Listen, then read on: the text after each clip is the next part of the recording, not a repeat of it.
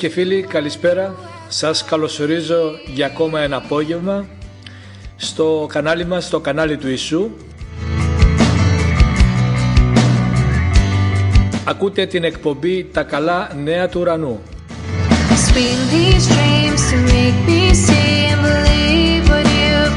Είμαι ο Γιώργος Καρανίκας και σας εύχομαι κάθε ευλογία μέσα από την καρδιά μου στο υπέροχο όνομα του Ιησού Χριστού μας.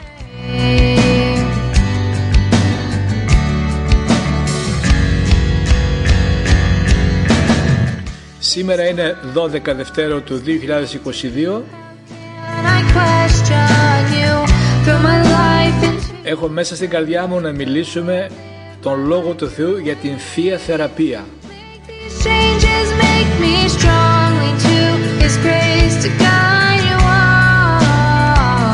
μέσα σε όλη αυτή την κατάσταση που βιώνουμε εμείς και οι οικογένειές μας, ο κόσμος γύρω μας, βλέπουμε τι συμβαίνει. Έχουμε ανάγκη από την Θεία Θεραπεία. Έχουμε την ανάγκη από την θεραπεία του Ιησού Χριστού που είναι δωρεάν και είναι διαθέσιμη σήμερα.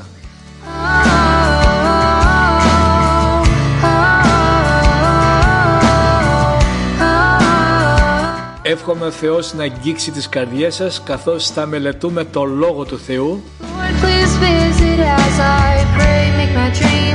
καθώς ο Λόγος του Θεού θα φέρει μέσα στην καρδιά μας την πίστη που χρειαζόμαστε για να λάβουμε από τον Θεό ό,τι έχουμε ανάγκη.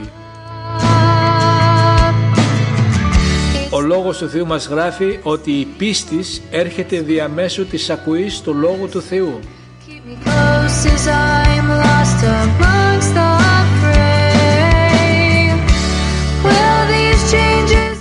Ο Ιησούς Χριστός είναι ο ίδιος, δεν έχει αλλάξει. Το Άγιο Πνεύμα είναι το ίδιο. Ο Λόγος του Θεού είναι το ίδιος.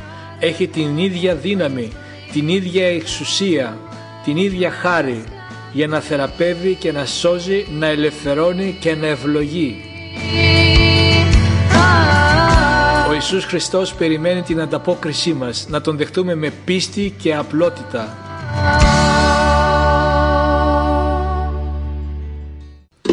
Ευχαριστούμε τον Θεό. Ε, ο Θεός είναι αγάπη, έλεος, ευλογία και συγχώρεση. Είναι δίκαιος και αληθινός. Όλοι μπορεί και εμείς, εγώ πάντως έχω περάσει και εγώ πάρα πολλές φορές με πόνους, με αρρώστιες, με ασθένειες, με δύσκολες καταστάσεις, άνθρωποι τριγύρω μου, δικοί μου άνθρωποι, γνωστοί μου, φίλοι. Γνωρίζουμε πάρα πολύ καλά ότι η αρρώστια έχει πόνο, φόβο, φέρνει όλων των ειδών της αντιδράσεις στη ζωή μας. Φέρνει τον φόβο, την αβεβαιότητα, τη μοναξιά. Όταν είσαι άρρωστος σκέφτεσαι πάντα τι θα σου συμβεί. Πολλές φορές φοβόμαστε και σκεφτόμαστε για το χειρότερο, ενώ εξακολουθούμε να πιστεύουμε και να περιμένουμε και το καλύτερο. Όταν καθώς είσαι άρρωστος ή αν είσαι άρρωστος ή αναρώνεις είσαι σε μια δύσκολη κατάσταση είτε πνευματική, ψυχική, είτε σωματική, είτε οικογενειακή. Σε προσκαλώ να ακούσεις τον Λόγο του Θεού, να ακούσεις τον Λόγο της ελπίδας, της, ε, της πίστης, τον Λόγο της Ανάστασης. Γιατί ο Λόγος του Θεού είναι ζωντανός και κοφτερός και ενεργή. Ενεργεί, αλλάζει τα δεδομένα, αλλάζει προσωπικότητες, αλλάζει καρδιές, αλλάζει σώματα είναι ζωντανός και έχετε κατευθείαν από τον θρόνο του Θεού, από το στόμα του, του Θεού. Ευχαριστούμε τον Θεό. Μέσα θα ακούσεις τα λόγια που δίνει ο ίδιος ο Θεός μέσα από, το, από τις σελίδες της Αγίας Γραφής. Όταν εμπιστεύεσαι τον Θεό πραγματικά μπορείς να έχεις μεγάλη πεποίθηση στο παρόν και μεγάλη ελπίδα και πίστη για το μέλλον. Πρέπει να γνωρίσεις ότι ο Θεός σε αγαπά, σε αγαπά με αιώνια αγάπη. Ο λόγος του μας γράφει ότι τόσο ο Θεός αγάπησε τον κόσμο ώστε έστειλε τον Υιό Του το μονεγενή για να μην χαθεί καθένας που πιστεύει σε Αυτόν αλλά να έχει αιώνια ζωή. Ο Ιησούς ενδιαφέρεται για το, και για το τώρα αλλά και για το αιώνιο. Θέλει να μας βάλει στην αγκαλιά Του. Θέλει να μας προστατεύσει. Είναι η βοήθειά μας. Είναι ετοιμότατη βοήθεια σε κάθε τι και υπόσχεται να ικανοποιήσει πλούσια την κάθε σου ανάγκη τόσο για το τώρα και τόσο για το αύριο και για την αιωνιότητα. Δοξασμένο το όνομα του Κυρίου, στο όνομα του Ιησού Χριστού. Θέλω να γνωρίζεις ότι η Θεία Θεραπεία έρχεται μέσα από το έργο του Σταυρού, μέσα από το έργο του Ιησού Χριστού. Ευχαριστούμε τον Θεό για τους γιατρούς, για την επιστήμη, ευχαριστούμε για την πρόνοια, γιατί πάρα πολλοί άνθρωποι δεν γνωρίζουν για το Θεό, ίσως να είσαι και εσύ, όπως ήμουνα και εγώ, και πάντα πηγαίναμε στους γιατρούς. Αλλά και οι γιατροί, παρόλο που μπορούν να έχουν καλές προθέσεις οι πιο πολλοί, γιατί υπάρχουν και άλλοι που δεν έχουν καθόλου καλές προθέσεις και πολλά άλλα τέλος πάντων, γνωρίζουμε ότι υπάρχουν κάποια θέματα που ακόμα και οι καλύτεροι γιατροί δεν μπορούν να θεραπεύσουν. Ο Θεός όμως που είναι ο γιατρός, ο παντοδύναμος, είναι ο γιατρός των ψυχών και των σωμάτων και των πνευμάτων, είναι ο ίδιος που μας έχει δημιουργήσει, γνωρίζει τα πάντα, γνωρίζει τι συμβαίνει μέσα μας, γνωρίζει καρδίες, νεφρούς και διαλογισμούς, γνωρίζει τα πάντα. Και έτσι μέσα από το τέλειο έργο του Σταυρού πάνω στο Γολγοθά ο Ιησούς Χριστός πέθανε, σταυρώθηκε, πληγώθηκε, έχισε το αίμα του για τις αμαρτίες μας και τις ασθένειές μας. Αυτό διακηρύττει ο Λόγος του Θεού και αυτό διακηρύττουμε και εμείς. Μέσα από τις πληγές του Ιησού Χριστού είμαστε θεραπευμένοι. Είναι ένα έργο πνευματικό το οποίο όταν κάποιος το πιστέψει με απλότητα μέσα από το Λόγο του Θεού, μέσα από το Λόγο του Θεού να πραγματικά να εξητήσει την παρουσία του Θεού, το Λόγο του Θεού, ο Χριστός τον θεραπεύει. Και όπως λέει ο Λόγος του Θεού έχουμε θεραπευτεί τότε όταν ο Ιησούς Χριστός ανέβηκε πάνω στο Γολγοθά και έχισε το αίμα του. Ευχαριστούμε τον Θεό. Θα ήθελα να πάμε στο πρώτο εδάφιο που είναι στον προφήτη Ισαΐα. Στο 53 κεφάλαιο είναι, μια, ένα, είναι το προφητικό έργο του Ιησού Χριστού πάνω στο Γολγοθά και της Ανάστασης στο 53 κεφάλαιο στον προφήτη Ισαΐα και στο 4 και 5 εδάφιο. Μιλάει για τον Ιησού Χριστό, ο οποίος ήταν ένας άνθρωπος θλίψεων και δόκιμος ασθένειας και καταφρονημένος στους ανθρώπους και λέει αυτός ο Ιησούς στην πραγματικότητα βάσταξε τις ασθένειές μας και επιφορτίστηκε τις θλίψεις μας ενώ εμείς τον θεωρήσαμε τραυματισμένον και πληγωμένον από τον Θεό και ταλαιπωρημένον, αυτός όμως τραυματίστηκε για τις παραβάσεις μας, ταλαιπωρήθηκε για τις ανομίες μας. Η τιμωρία που έφερε τη δική μας ειρήνη ήταν επάνω σε Αυτόν και διαμέσου των πληγών του Ιησού Χριστού γιατρευτήκαμε εμείς. Ευχαριστούμε τον Θεό. Ο Ιησούς Χριστός πλήρωσε πάνω στο Γολγοθά και για τις αμαρτίες μας και για τις ανομίες μας και για τις ασθενειές μας. Τα πήρε όλα πάνω στο σταυρό, πάνω στο σώμα του. Πληγώθηκε και αναστήθηκε για τη δικαίωσή μας. Διαμέσου αυτού του έργου, διαμέσου των πληγών του, εμείς σήμερα έχουμε δωρεάν, με απλή πίστη, θεραπεία στην ψυχή μας και στο σώμα μας. Ο διάβολος λέει ο Χριστός είναι ο κλέφτης. Ήρθε να κλέψει, να σφάξει και να ξολοθρεύσει. Εγώ λέει ήρθα για να έχετε ζωή και ζωή με αυθονία. Όπως θα δούμε και παρακάτω στα εδάφια μέσα από το Λόγο του Θεού, πάρα πολλές ασθένειες είναι και πνευματικές από, από πνευματικά πνεύμα, από δαιμονικά πνεύματα. Ευχαριστούμε τον Θεό. Ο Ιησούς Χριστός ήρθε με το Λόγο Του να μας δώσει φως για να μην είμαστε στο σκοτάδι της πλάνης και του διαβόλου, της αρρώστιας και της ασθένειας. Άρα ο λόγος του λέει ότι η δική μας ειρήνη είναι μέσα στο Χριστό.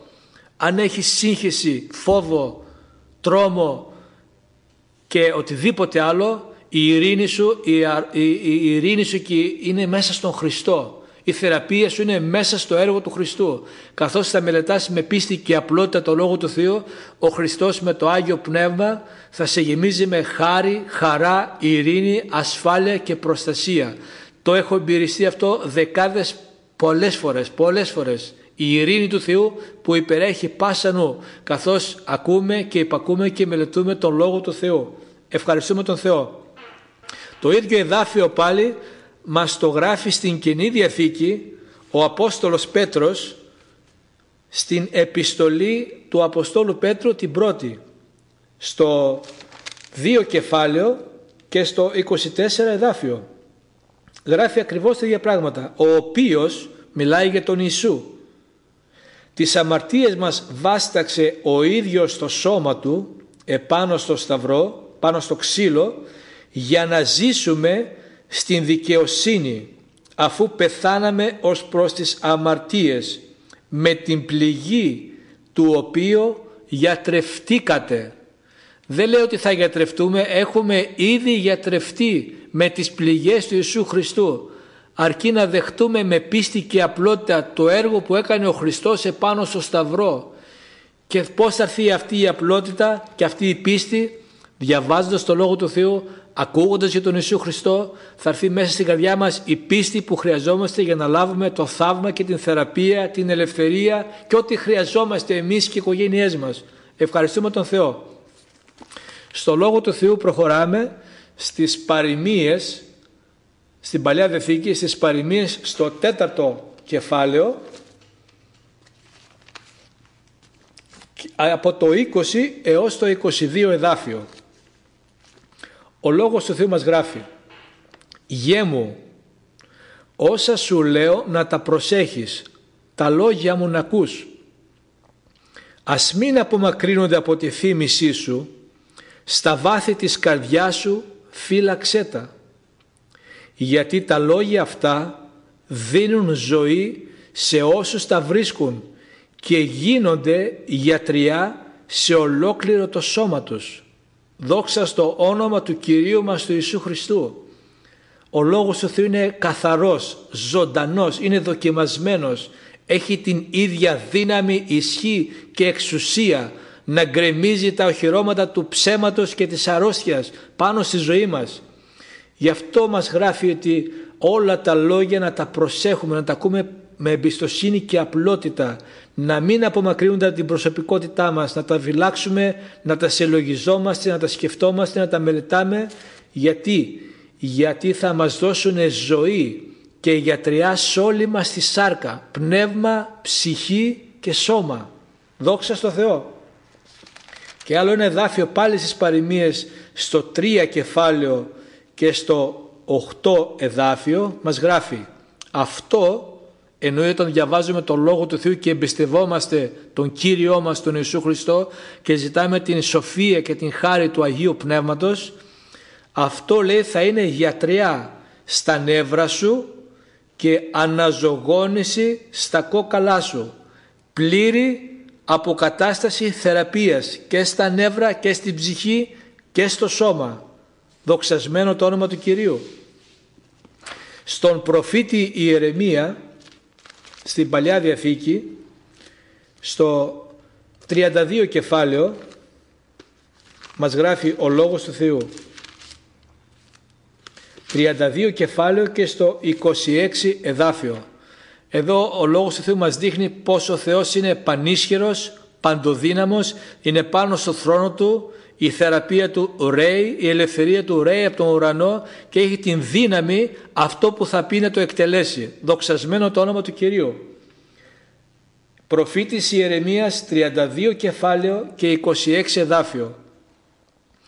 Και έγινε ο λόγος του Κυρίου στον Ιερεμία λέγοντας «Δες, εγώ είμαι ο Κύριος, ο Θεός, κάθε σάρκας.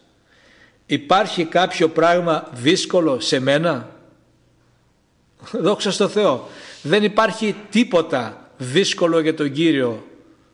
Ο Λόγος του Θεού μας γράφει ποιος λέει κάτι και γίνεται αν δεν το προστάξει ο Κύριος. Ευχαριστούμε το Λόγο του Κυρίου. Δόξα στο Θεό. Ο Ιησούς Χριστός θέλει να γνωρίσουμε την αλήθεια, να μελετούμε το Λόγο Του, να προσευχόμαστε, να ζητάμε το πρόσωπο του Ιησού Χριστού, να εισερχόμαστε, να προσευχόμαστε στον Πατέρα, στο όνομα του Χριστού και στο Αγίου Πνεύματος. Ευχαριστούμε τον Θεό.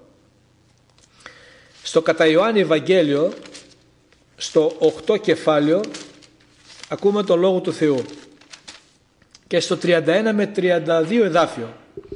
Ο Ιησούς λοιπόν έλεγε στους Ιουδαίους που είχαν πιστέψει σε Αυτόν «Αν εσείς μείνετε στον δικό μου λόγο, είστε αληθινά μαθητές μου.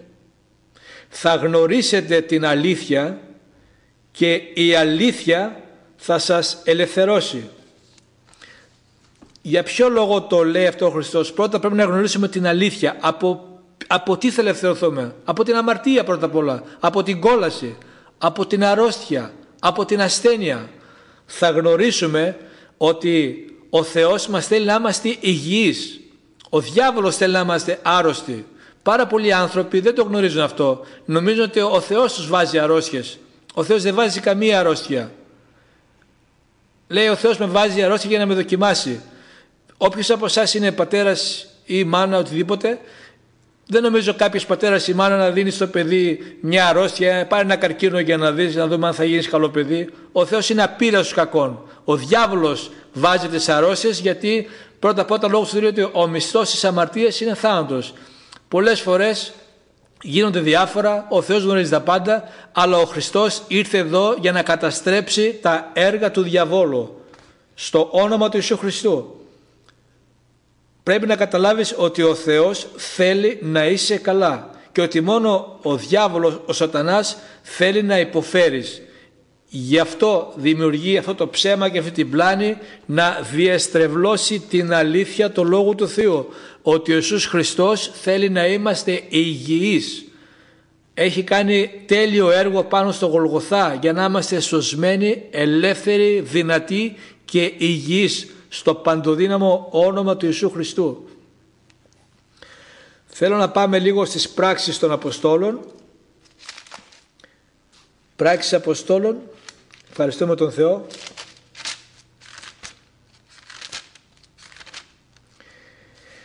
Ο Λόγος του Θεού μας γράφει στο 10 κεφάλαιο και στο 38 εδάφιο το έργο του Ιησού Χριστού κάτω στη γη όταν περπατούσε. Πως ο Θεός τον Ιησού αυτόν από την Ναζαρέτ τον έχρισε με πνεύμα Άγιο και με δύναμη ο οποίος πέρασε ευεργετώντας και θεραπεύοντας όλους εκείνους που καταδυναστευόταν από το διάβολο επειδή ο Θεός ήταν μαζί του. Ευχαριστούμε τον Άγιο Κύριο. Τι μας λέει ο Λόγος του Θεού; Ότι ο Θεός, ο Πατέρας Θεός έχρισε τον Ιησού με πνεύμα Άγιο και με δύναμη. Τι έκανε αυτή η δύναμη; Κατέστρεφε τα έργα του διαβόλου. Έβγαζε τα δαιμόνια από τους ανθρώπους και επιτιμούσε τις ασθένειες, θεράπευε τους τυφλούς, τυφλοί βλέπουν, χολοί περπατούνε, κουφοί ακούνε, δαιμονισμένοι ελευθερώνονται και νεκροί ανασταίνονται. Αυτή είναι η αλήθεια του Ευαγγελίου. Ο Ιησούς Χριστός είναι σε όλο τον κόσμο, σε όλο τον πλανήτη ο ίδιος. Είναι ο ίδιος τότε που ήταν εδώ περπατούσε και είναι και ο ίδιος σήμερα και θα είναι μέχρι να έρθει να μας ξαναπαραλάβει. Έχει την ίδια δύναμη και την ίδια εξουσία και κάνει τα ίδια έργα. Ευχαριστούμε τον Θεό. Και τι έκανε, ελευθέρωνε και θεράπευε και ευεργετούσε εκείνους που ήταν δεσμοί του διαβόλου. Ήταν κάτω από την δυναστεία της αρρώστιας, της μαγείας, της κατάρας και των δαιμονίων και τους ελευθέρωνε με την δύναμη και το χρήσμα του Αγίου Πνεύματος. Ευχαριστούμε τον Θεό. Προχωράμε γρήγορα στο λόγο μας.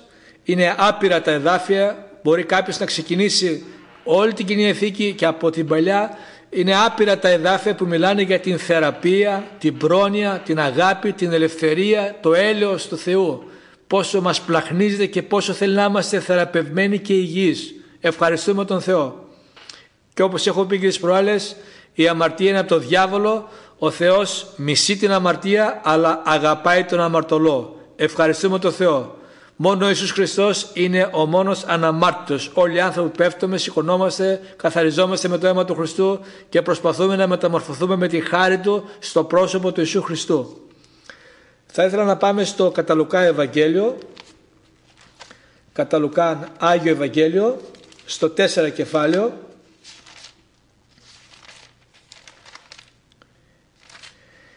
και στο, θα ξεκινήσουμε από το, το 38 εδάφιο θα μιλήσουμε μέσα από το Λόγο του Θεού τι, τι θαύματα δύο-τρία πράγματα, τι θαύματα έκανε ο Χριστός και πώς ελευθέρωνε και η δύναμή του είναι η ίδια σήμερα.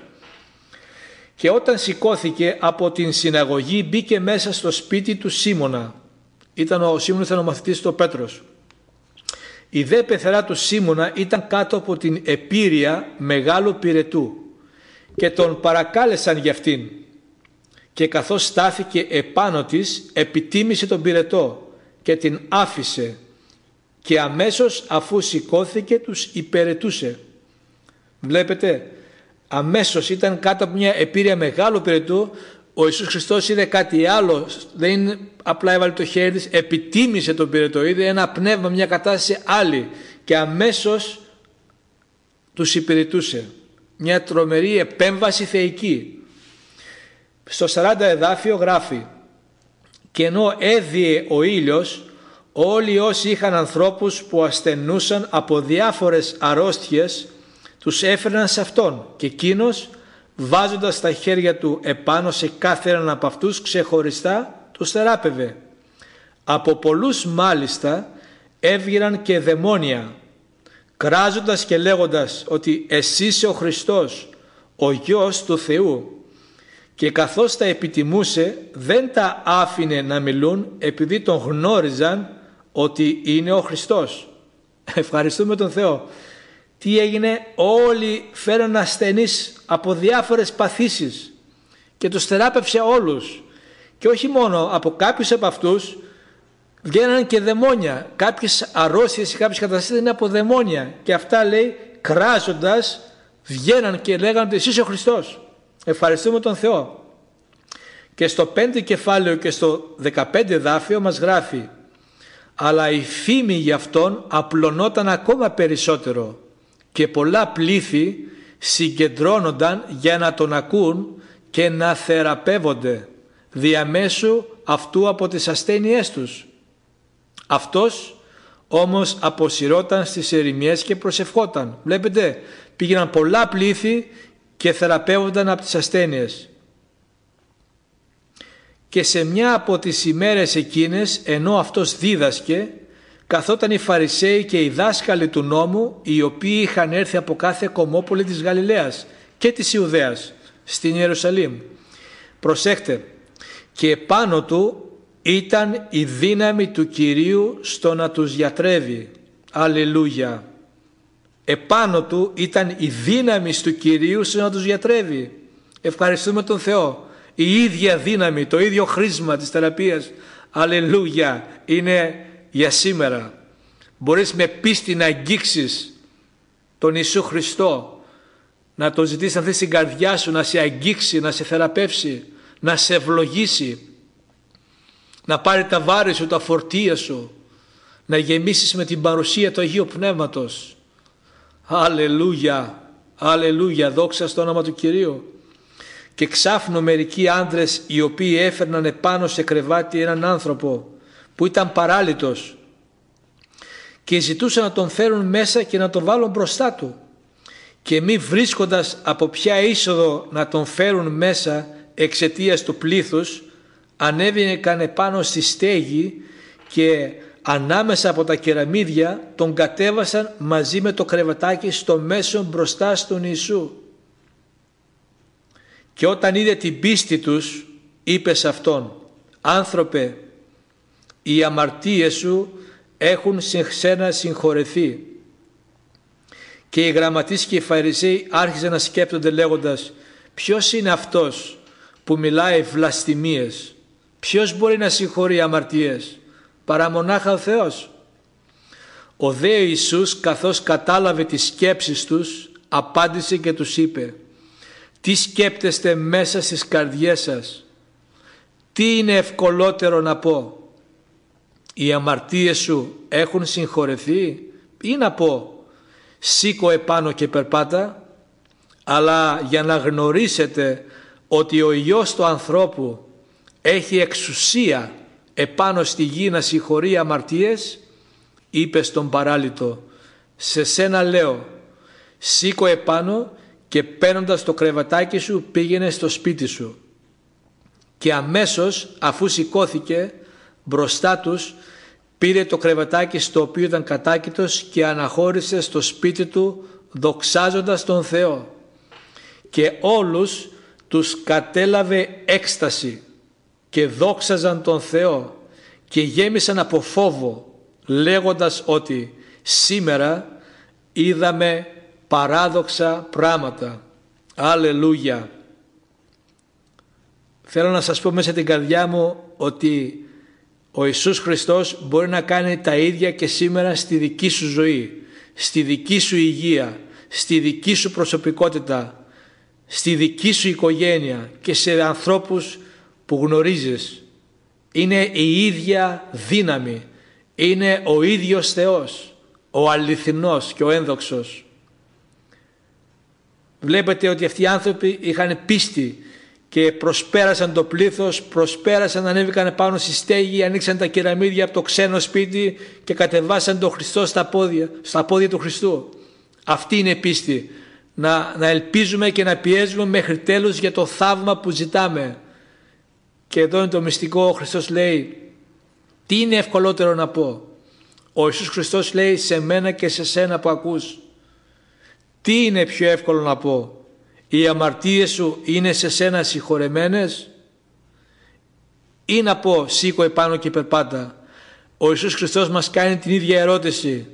Χρειαζόμαστε συγχώρεση αμαρτιών; Για τον Ιησού είναι εύκολο. Το πλήρωσε με το αίμα του πάνω στο σταυρό. Χρειαζόμαστε θεραπεία. Είναι το ίδιο εύκολο. Για τον πληγόν του είμαστε θεραπευμένοι. Έχουμε ήδη θεραπευτεί. Η θεραπεία είναι το ψωμί των παιδιών του Θεού και είναι δωρεάν για σήμερα. Είναι διαθέσιμη στο όνομα, το υπέρ όνομα του Ιησού Χριστού. Αλληλούια. Δόξα στον Θεό.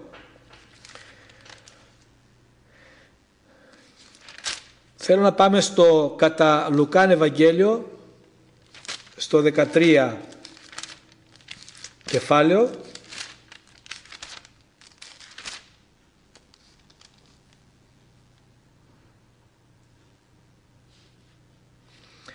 Εδώ βλέπουμε άλλο ένα θαύμα το οποίο όμως έκρυβε κάτι άλλο. Είχε ένα πνεύμα ακάθαρτο, ένα, ένα δαιμόνιο αυτή η γυναίκα και θεραπεύτηκε.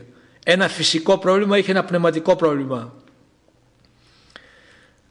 Πολλές ασθένειες είναι από ακάθαρτα πνεύματα. Ευχαριστούμε τον Θεό που τα φανερώνει μέσα από το Λόγο Του. Ο Ιησούς Χριστός μας λέει στο Λόγο Του είναι ο ίδιος εχθές, σήμερα και στους αιώνες. Ευχαριστούμε τον Θεό. Πάμε, διαβάζουμε από το, από το εδάφιο 10. Κατά Λουκάν Άγιο Ευαγγέλιο, κεφάλαιο 13 και εδάφιο 10. Και το Σάββατο δίδασκε σε μια από τις συναγωγές. Και να σου, μια γυναίκα που είχε πνεύμα ασθένειας 18 χρόνια και ήταν κυρτωμένη και δεν μπορούσε να σηκωθεί εντελώς όρθια. Ο Ιησούς βλέποντας την φώναξε και της είπε «Γυναίκα, είσαι ελευθερωμένη από την ασθένειά σου» και έβαλε επάνω της τα χέρια και αμέσως ανορθώθηκε και δόξαζε τον Θεό. Αποκρινόμενος δε ο αρχισυνάγωγος επειδή αγανακτούσε ότι ο Ιησούς θεράπευε κατά το Σάββατο έλεγε στο πλήθος Υπάρχουν έξι ημέρες τις οποίες πρέπει να εργάζεστε μέσα σε αυτές λοιπόν να έρχεστε και να θεραπεύεστε και όχι κατά την ημέρα του Σαββάτου. Ο Κύριος λοιπόν απάντησε σε αυτόν και είπε «Υποκριτή, κάθε ένας από εσάς δεν λύνει το βόδι του κατά το Σάββατο ή το γαϊδούρι του από τη φάτνη και φέρνοντάς το το ποτίζει. Και αυτή που είναι θυχατέρα του Αβραάμ την οποία ο σατανάς προσέξτε την έδεσε 18 χρόνια δεν έπρεπε να λυθεί από αυτό το δέσιμο κατά την ημέρα του Σαββάτου. Και ενώ αυτός τα έλεγε αυτά, ντροπιάζονταν όλοι οι ενάντιοι του και ολόκληρο το πλήθος χαιρόταν για όλα τα ένδοξα έργα που γινόταν από αυτόν. Ευχαριστούμε το όνομα του Κυρίου. Βλέπουμε λοιπόν την αγαθότητα, την σοφία, τα σπλάχνα και την δύναμη του Ιησού Χριστού με το Άγιο Πνεύμα να ελευθερώνει ανθρώπους συνέχεια. Ο Ιησούς είναι η φύση του να θεραπεύει. Άμα διαβάσει όλα τα Ευαγγέλια, το πρωί θεράπευε, το μεσημέρι θεράπευε, το απόγευμα θεράπευε, το βράδυ θεράπευε. Ο Ιησούς Χριστός διακονούσε πάντα θεραπεία. Πάντα, μα πάντα διακονούσε θεραπεία, ήταν πάντα διαθέσιμος. Ο άλλος του είπε, κύριε ο δούλος μου είναι στο σπίτι, έρχομαι λέει. Όχι λέει κύριε δεν είμαι άξιος, ποτέ δεν είπε δεν έρχομαι. Ευχαριστούμε το Θεό. Ο Χριστός έχει τέτοια αγάπη και σπλάχνα για να μας θεραπεύσει που δεν μπορούμε να το, να το εκφράσουμε. Ευχαριστούμε τον Θεό. Και βλέπουμε αυτή εδώ η γυναίκα ήταν κυρτωμένη. Είναι αυτή η κύρτωση που πολλοί άνθρωποι περπατάνε με καμπούρα και δεν μπορούν να σηκωθούν πολλά χρόνια, δεν υπάρχει θεραπεία ή είναι με διάφορα μηχανήματα και εργαλεία. Βλέπουμε ότι πίσω από αυτή την ασθένεια ήταν ένα πονηρό πνεύμα του διαβόλου που είχε δέσει τη γυναίκα 18 χρόνια. Ακούσατε τι είπε ο Ιησούς Χριστός. Προσέξτε, την έδεσε ο σατανάς 18 χρόνια. Δεν έπρεπε να λυθεί από αυτό το δέσιμο. Είναι κάποια πράγματα που είναι πνευματικά. Χρειάζονται λύσιμο, σπάσιμο στο όνομα του Ιησού Χριστού με την δύναμη του Αγίου Πνεύματος. Αλληλούια, αμήν. Προχωράμε γρήγορα στο καταμανθέον Ευαγγέλιο και στο 17 εδάφιο κατά Μανθαίον Ευαγγέλιο και στο 17 κεφάλαιο και από το 14 μέχρι το 21. Και όταν ήρθαν προς το πλήθος, τον πλησίασε κάποιος άνθρωπος γονατίζοντας τον σε αυτόν και λέγοντας «Κύριε, ελέησέ μου τον γιο, επειδή παθαίνει σε ελληνιασμό και υποφέρει φοβερά, με αποτέλεσμα να πέφτει στη φωτιά και πολλές φορές στο νερό. Και τον έφερα στους μαθητές του, αλλά δεν μπόρεσαν να τον θεραπεύσουν. Και αποκρινόμενος ο Ιησούς είπε «Ω γενναία άπιστη και δεστραμμένη, μέχρι πότε θα είμαι μαζί σας, μέχρι πότε θα σας υποφέρω, φέρτε τον εδώ σε μένα». Και ο Ιησούς τον επιτίμησε και το δαιμόνιο βγήκε από αυτόν και το παιδί θεραπεύτηκε από εκείνη την ώρα. Τότε καθώς οι μαθητές του πλησίασαν ιδιαιτέρως τον Ιησού είπαν γιατί εμείς δεν μπορέσαμε να το βγάλουμε; Και ο Ιησούς είπε σε αυτούς εξαιτίας της απιστίας σας επειδή σας διαβεβαιώνω αν έχετε πίστη σαν κόκκο συναπιού θα πείτε σε αυτό το βουνό πήγαινε από εδώ εκεί και θα πάει και δεν θα είναι σε εσάς τίποτε αδύνατο. Τούτο μάλλον, μάλιστα το γένος δεν βγαίνει παρά μονάχα με προσευχή και νηστεία. Ευχαριστούμε τον Θεό. Το μήνυμα είναι ότι πολλές ασθένειες είναι από πονηρά πνεύματα. Εδώ βλέπουμε ένα, ένα παιδί το οποίο είναι σαν να λέμε σήμερα με επιληψία, επιληπτικές στάσεις αυτό πράγμα και λέει παθαίνει σε ελληνιασμό και υποφέρει. Άμα δούμε σε ένα άλλο, σε ένα άλλο Ευαγγέλιο γράφει ότι από παιδί, το ρώτησε ο Χριστός από πότε, από παιδί παθαίνει αυτά τα πράγματα. Υπέφερε και το παιδί και η οικογένειά του. Και πολλές φορές έφυγε και στη φωτιά να καεί και στο νερό να πνιγεί. Φανταστείτε μια τραγική κατάσταση. Να μην μπορούν ούτε το παιδί ούτε και οι γονείς να ξέρουν τι να κάνουν. Σίγουρα θα πήγαν σε πολλούς γιατρούς, πολλά φάρμακα και βόταν της εποχής. Αλλά εδώ βλέπουμε ότι είναι ένα πονηρό κάθαρο το πνεύμα. Και μόλις ο Ιησούς το επιτίμησε, στο όνομα του Χριστού βγήκε. Και ευχαριστούμε Θεό θεραπεύτηκε από εκείνη την ώρα και μετά. Δοξασμένο το όνομα του κυρίου. Αλληλούια. Αλληλούια. Δόξα η θεραπεία μας ανήκει. Ευχαριστούμε τον Θεό. Πάμε στον, ε, στο καταμανθέον, στο 7 κεφάλαιο. Θέλω μέσα την καρδιά μου να διαβάζετε, να μελετάτε και να ακούτε το Λόγο του Θεού. Ο Λόγος του Θεού είναι ζωντανός και ενεργός. Είναι σαν δίκοπη μάχαιρα. Ισχωρεί βαθιά. Διαχωρίζει το πνεύμα από την ψυχή. Κάνει τα πάντα γυμνά και τετραχελισμένα. Ο Λόγος του Θεού είναι θεραπεία. Λέει αποστέλεις το λόγο σου και γιατρεύεις και ελευθερώνεις. Ευχαριστούμε τον Θεό. Κατά, Λουκά, κατά Μανθαίον Ευαγγέλιο στο 7 κεφάλαιο και στο 7 εδάφιο. Λέει κάποιος πώς να ζητήσω, τι να ζητήσω, θα μου δώσει ο Θεός; Θα με θεραπεύσει ο Θεός; Βεβαίως και θα σε θεραπεύσει ο Θεός. Ο Θεός θεραπεύει πάντα και αυτόματα αλλά και σιγά σιγά αναλόγως ο Θεός γνωρίζει τα πάντα. Η θεραπεία είναι δώρο Δεν το παίρνουμε γιατί είμαστε καλοί άνθρωποι, είτε γιατί είμαστε αναμάρτητοι και το αξίζουμε. Είμαστε όλοι Άγιοι και παίρνουμε τη θεραπεία. Είναι δώρο του Θεού. Είναι η δικαιοσύνη του Θεού πάνω στο σταυρό με τις πληγές του Χριστού θεραπευτήκαμε. Ευχαριστούμε τον Θεό. Ζητάτε και θα σας δοθεί. Κατά Μαθαίο Άγιο Ευαγγέλιο 7 κεφάλαιο 7 εδάφιο. Ψάχνετε και θα βρείτε. Κρούετε και θα σας ανοιχτεί επειδή κάθε ένας που ζητάει παίρνει και αυτός που ψάχνει βρίσκει και σε αυτόν που κρούει θα ανοιχτεί. Ή ποιος άνθρωπος είναι από εσάς που αν ο γιος του του ζητήσει ψωμί μήπως θα του δώσει πέτρα; Και αν του ζητήσει ψάρι μήπως θα του δώσει φίδι; Αν λοιπόν εσείς που είστε πονηροί ξέρετε να δίνετε καλές δόσεις στα παιδιά σας, πόσο μάλλον ο πατέρας σας που είναι στους ουρανούς θα δώσει αγαθά σε αυτούς που ζητούν από Αυτόν; Τους μιλάει ο Ιησούς Χριστός τώρα. Λέει ζητάτε και θα σας δοθεί. Κρούετε, χτυπάτε την πόρτα, ζητήστε. Ό,τι ζητήσετε στο όνομά μου θα το κάνει ο Χριστός. Ό,τι και αν ζητήσετε στο όνομά μου θα το κάνω κατά το θέλημα του Θεού, κατά το Λόγο του Θεού. Η θεραπεία είναι στο Λόγο του Θεού. Ευχαριστούμε τον Κύριο.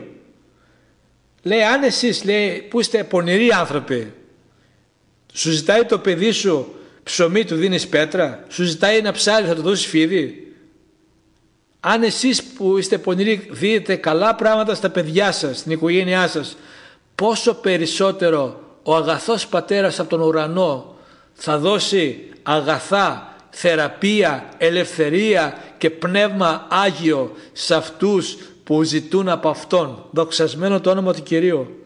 Ευχαριστούμε για το Λόγο Του. Είναι υπέροχος. Είναι χωρίς όρια. Ο Λόγος του Θεού ε, τρέχει ταχύτατα. Είναι ζωντανός. Σε γεμίζει με χαρά, με ειρήνη. Σπάζει τα δεσμά του φόβου και της ανησυχίας. Αλληλούια. Πάμε στις πράξεις των Αποστόλων. Αλληλούια. Πάμε στις πράξεις των Αποστόλων στο 3 κεφάλαιο Θέλω να, να μιλήσω για ένα τελευταίο έτσι θαύμα που κάνανε με τη χάρη του Ιησού Χριστού οι Απόστολοι. Μια δυναμική μαρτυρία. Πράξεις Αποστόλων, τρία κεφάλαιο και ένα εδάφιο. Ο δε Πέτρος και ο Ιωάννης ανέβαιναν μαζί στο ιερό κατά την ένατη ώρα της προσευχής και ένας άντρας που ήταν χολός από την κοιλιά της μητέρας του βασταζόταν τον οποίον έβαζαν καθημερινά κοντά στη θύρα του ιερού που λεγόταν ωραία για να ζητάει ελεημοσύνη από εκείνους που έμπαιναν μέσα στο ιερό. Αυτός βλέποντας τον Πέτρο και τον Ιωάννη που επρόκειτο να μπουν μέσα στο ιερό ζητούσε να πάρει ελεημοσύνη. Ατενίζοντας αυτόν ο Πέτρος μαζί με τον Ιωάννη είπε «Κοίταξε σε μας και εκείνος τους κοίταζε με προσοχή προσμένοντας να πάρει κάτι από αυτούς. Ο Πέτρος όμως είπε «Αλληλούια, ασήμι και χρυσάφι εγώ δεν έχω, αλλά ό,τι έχω αυτό σου δίνω. Στο όνομα του Ιησού Χριστού του Ναζωραίου σήκω επάνω και περπάτα». Και πιάνοντας τον από το δεξί του χέρι τον σήκωσε και αμέσως στερεώθηκαν οι βάσεις και τα σφυρά των ποδιών του. Και αναπηδώντας στάθηκε όρθιος και περπατούσε. Και μπήκε μαζί τους μέσα στο ιερό περπατώντας και πηδώντας και δοξολογώντας τον Θεό. Και τον είδε ολόκληρος ο λαός να περπατάει και να δοξάζει τον Θεό. Και τον γνώριζαν ότι ήταν αυτός, ήταν εκείνος που καθόταν για ελεημοσύνη στην ωραία πύλη του ιερού και γέμισαν από θαυμασμό και έκσταση για αυτό που είχε γίνει σε αυτόν. Και ενώ ο χολός που γιατρεύτηκε κρατούσε τον Πέτρο και τον Ιωάννη, ολόκληρος ο λαός έτρεξε μαζί προς αυτούς στη στοά που λέγεται του Σολομώντα έκθαμπη.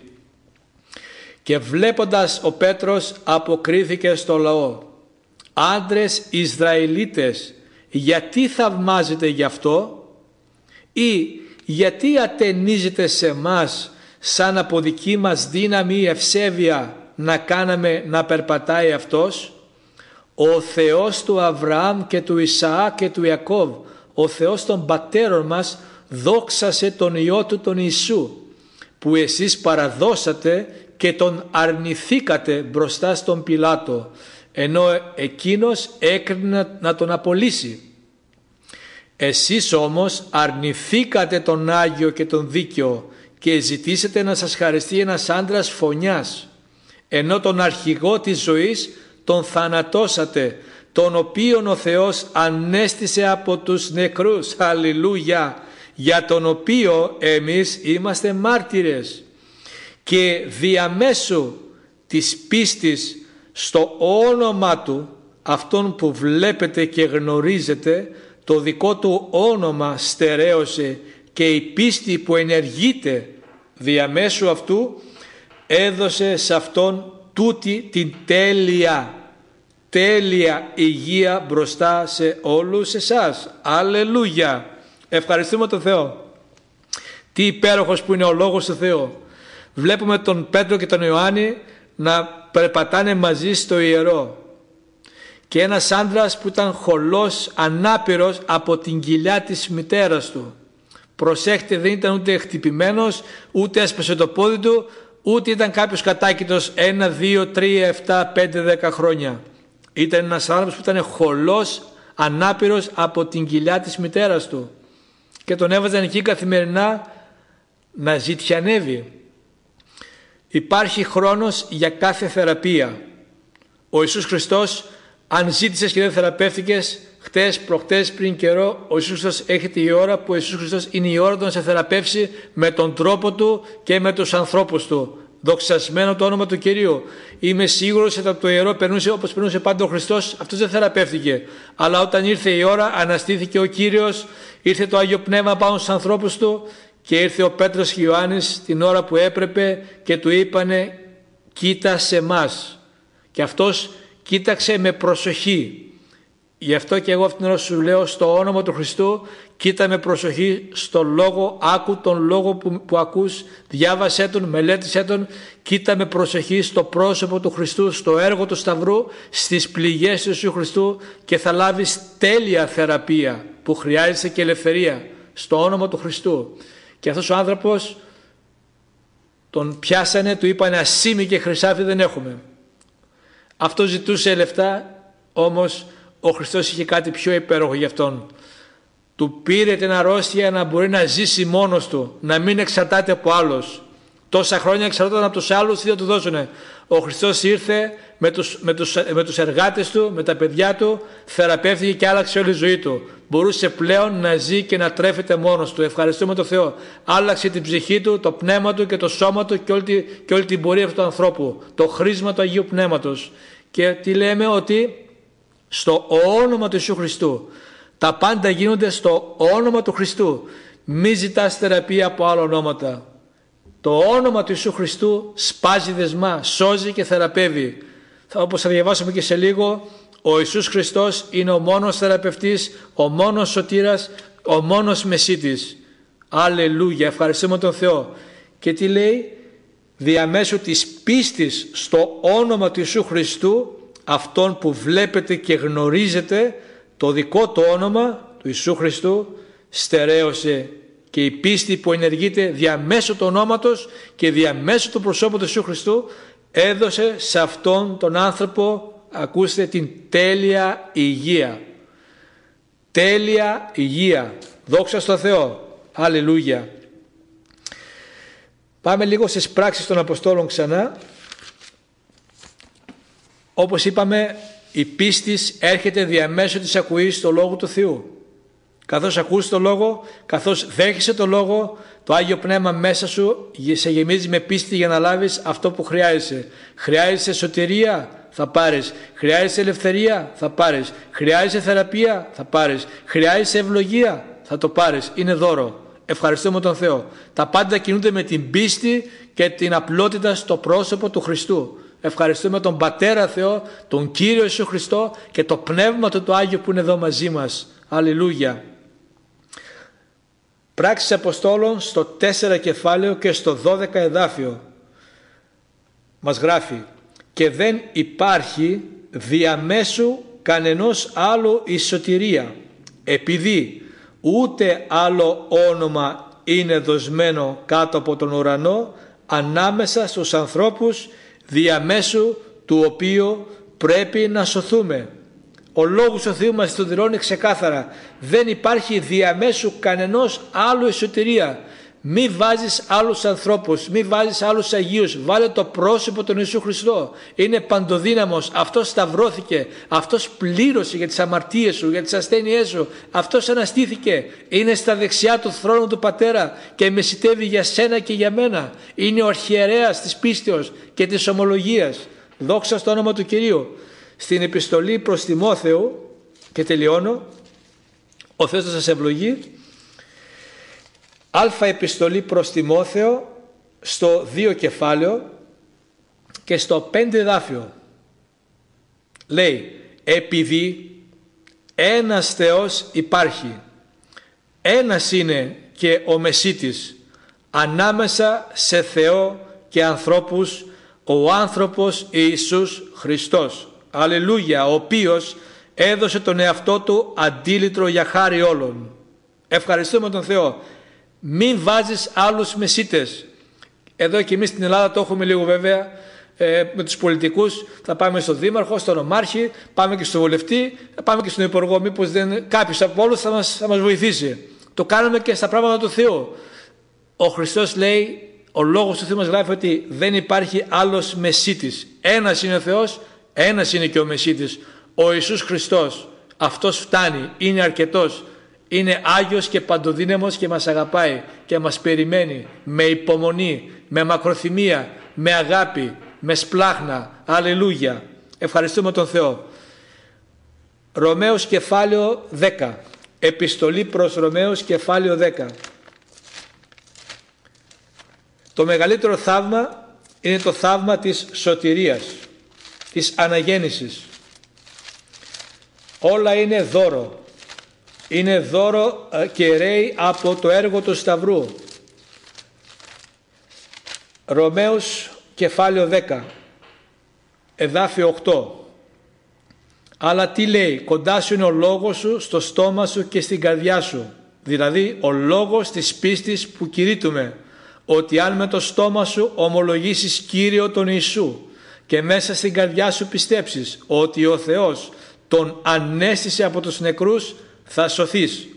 Επειδή με την καρδιά πιστεύει κάποιος προς δικαιοσύνη και με το στόμα γίνεται ομολογία προς σωτηρία. Δεδομένο ότι η Γραφή λέει καθένας που πιστεύει σε Αυτόν δεν θα τροπιαστεί.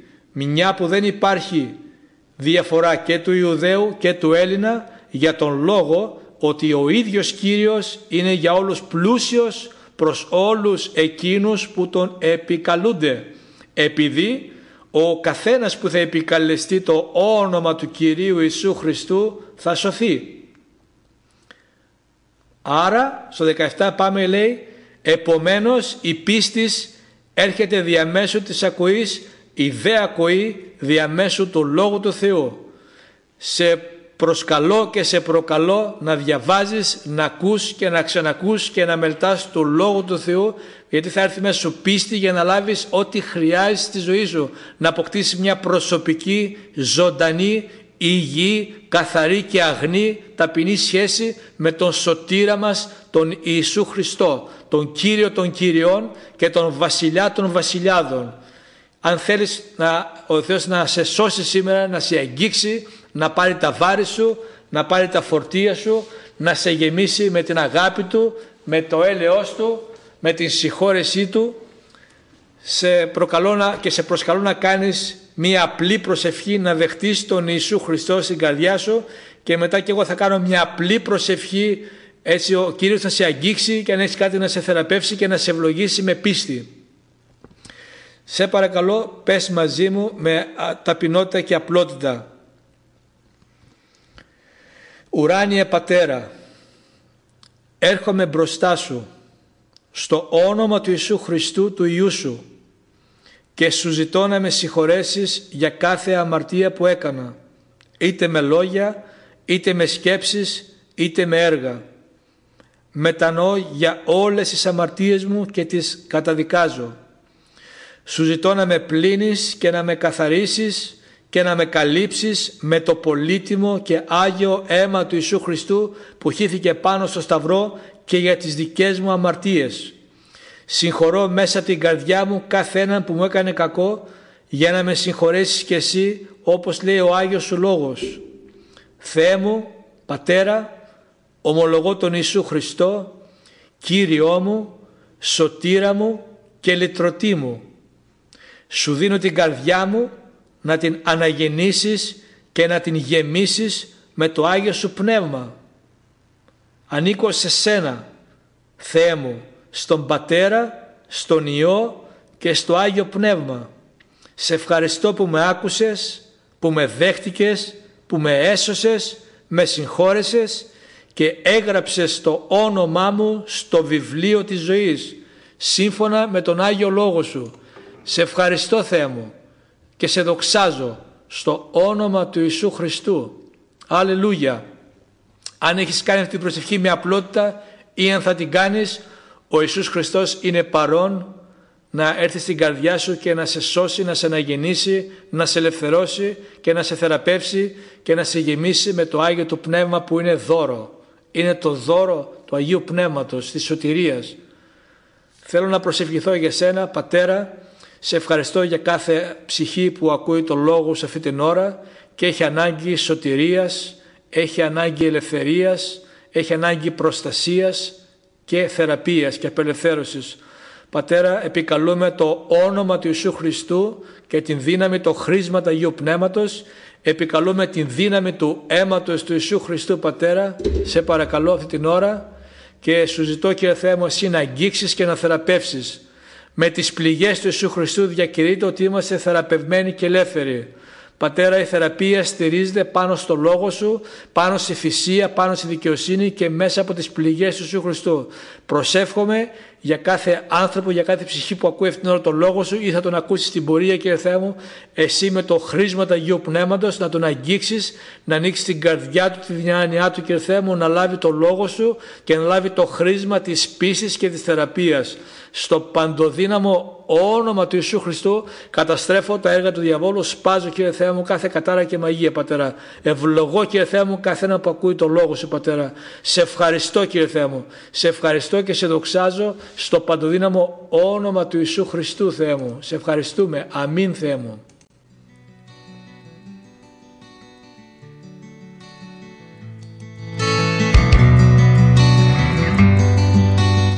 Εύχομαι να έχεις αγγιχτεί ο Θεός να σε ευλογήσει, να ευλογήσει εσένα και την οικογένειά σου.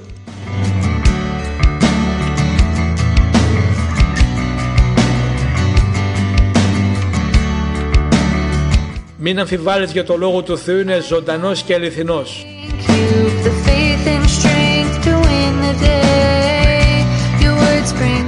Σε προσκαλώ να ξεκινήσει να διαβάζεις την Κοινή Εθήκη το Λόγο του Θεού για να πάρεις μέσα σου όλα τα εδάφια που χρειάζεσαι για το θαύμα σου, για την ευλογία σου.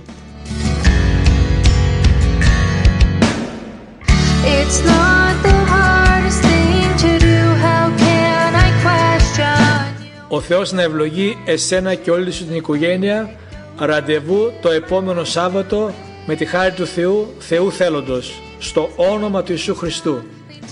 His grace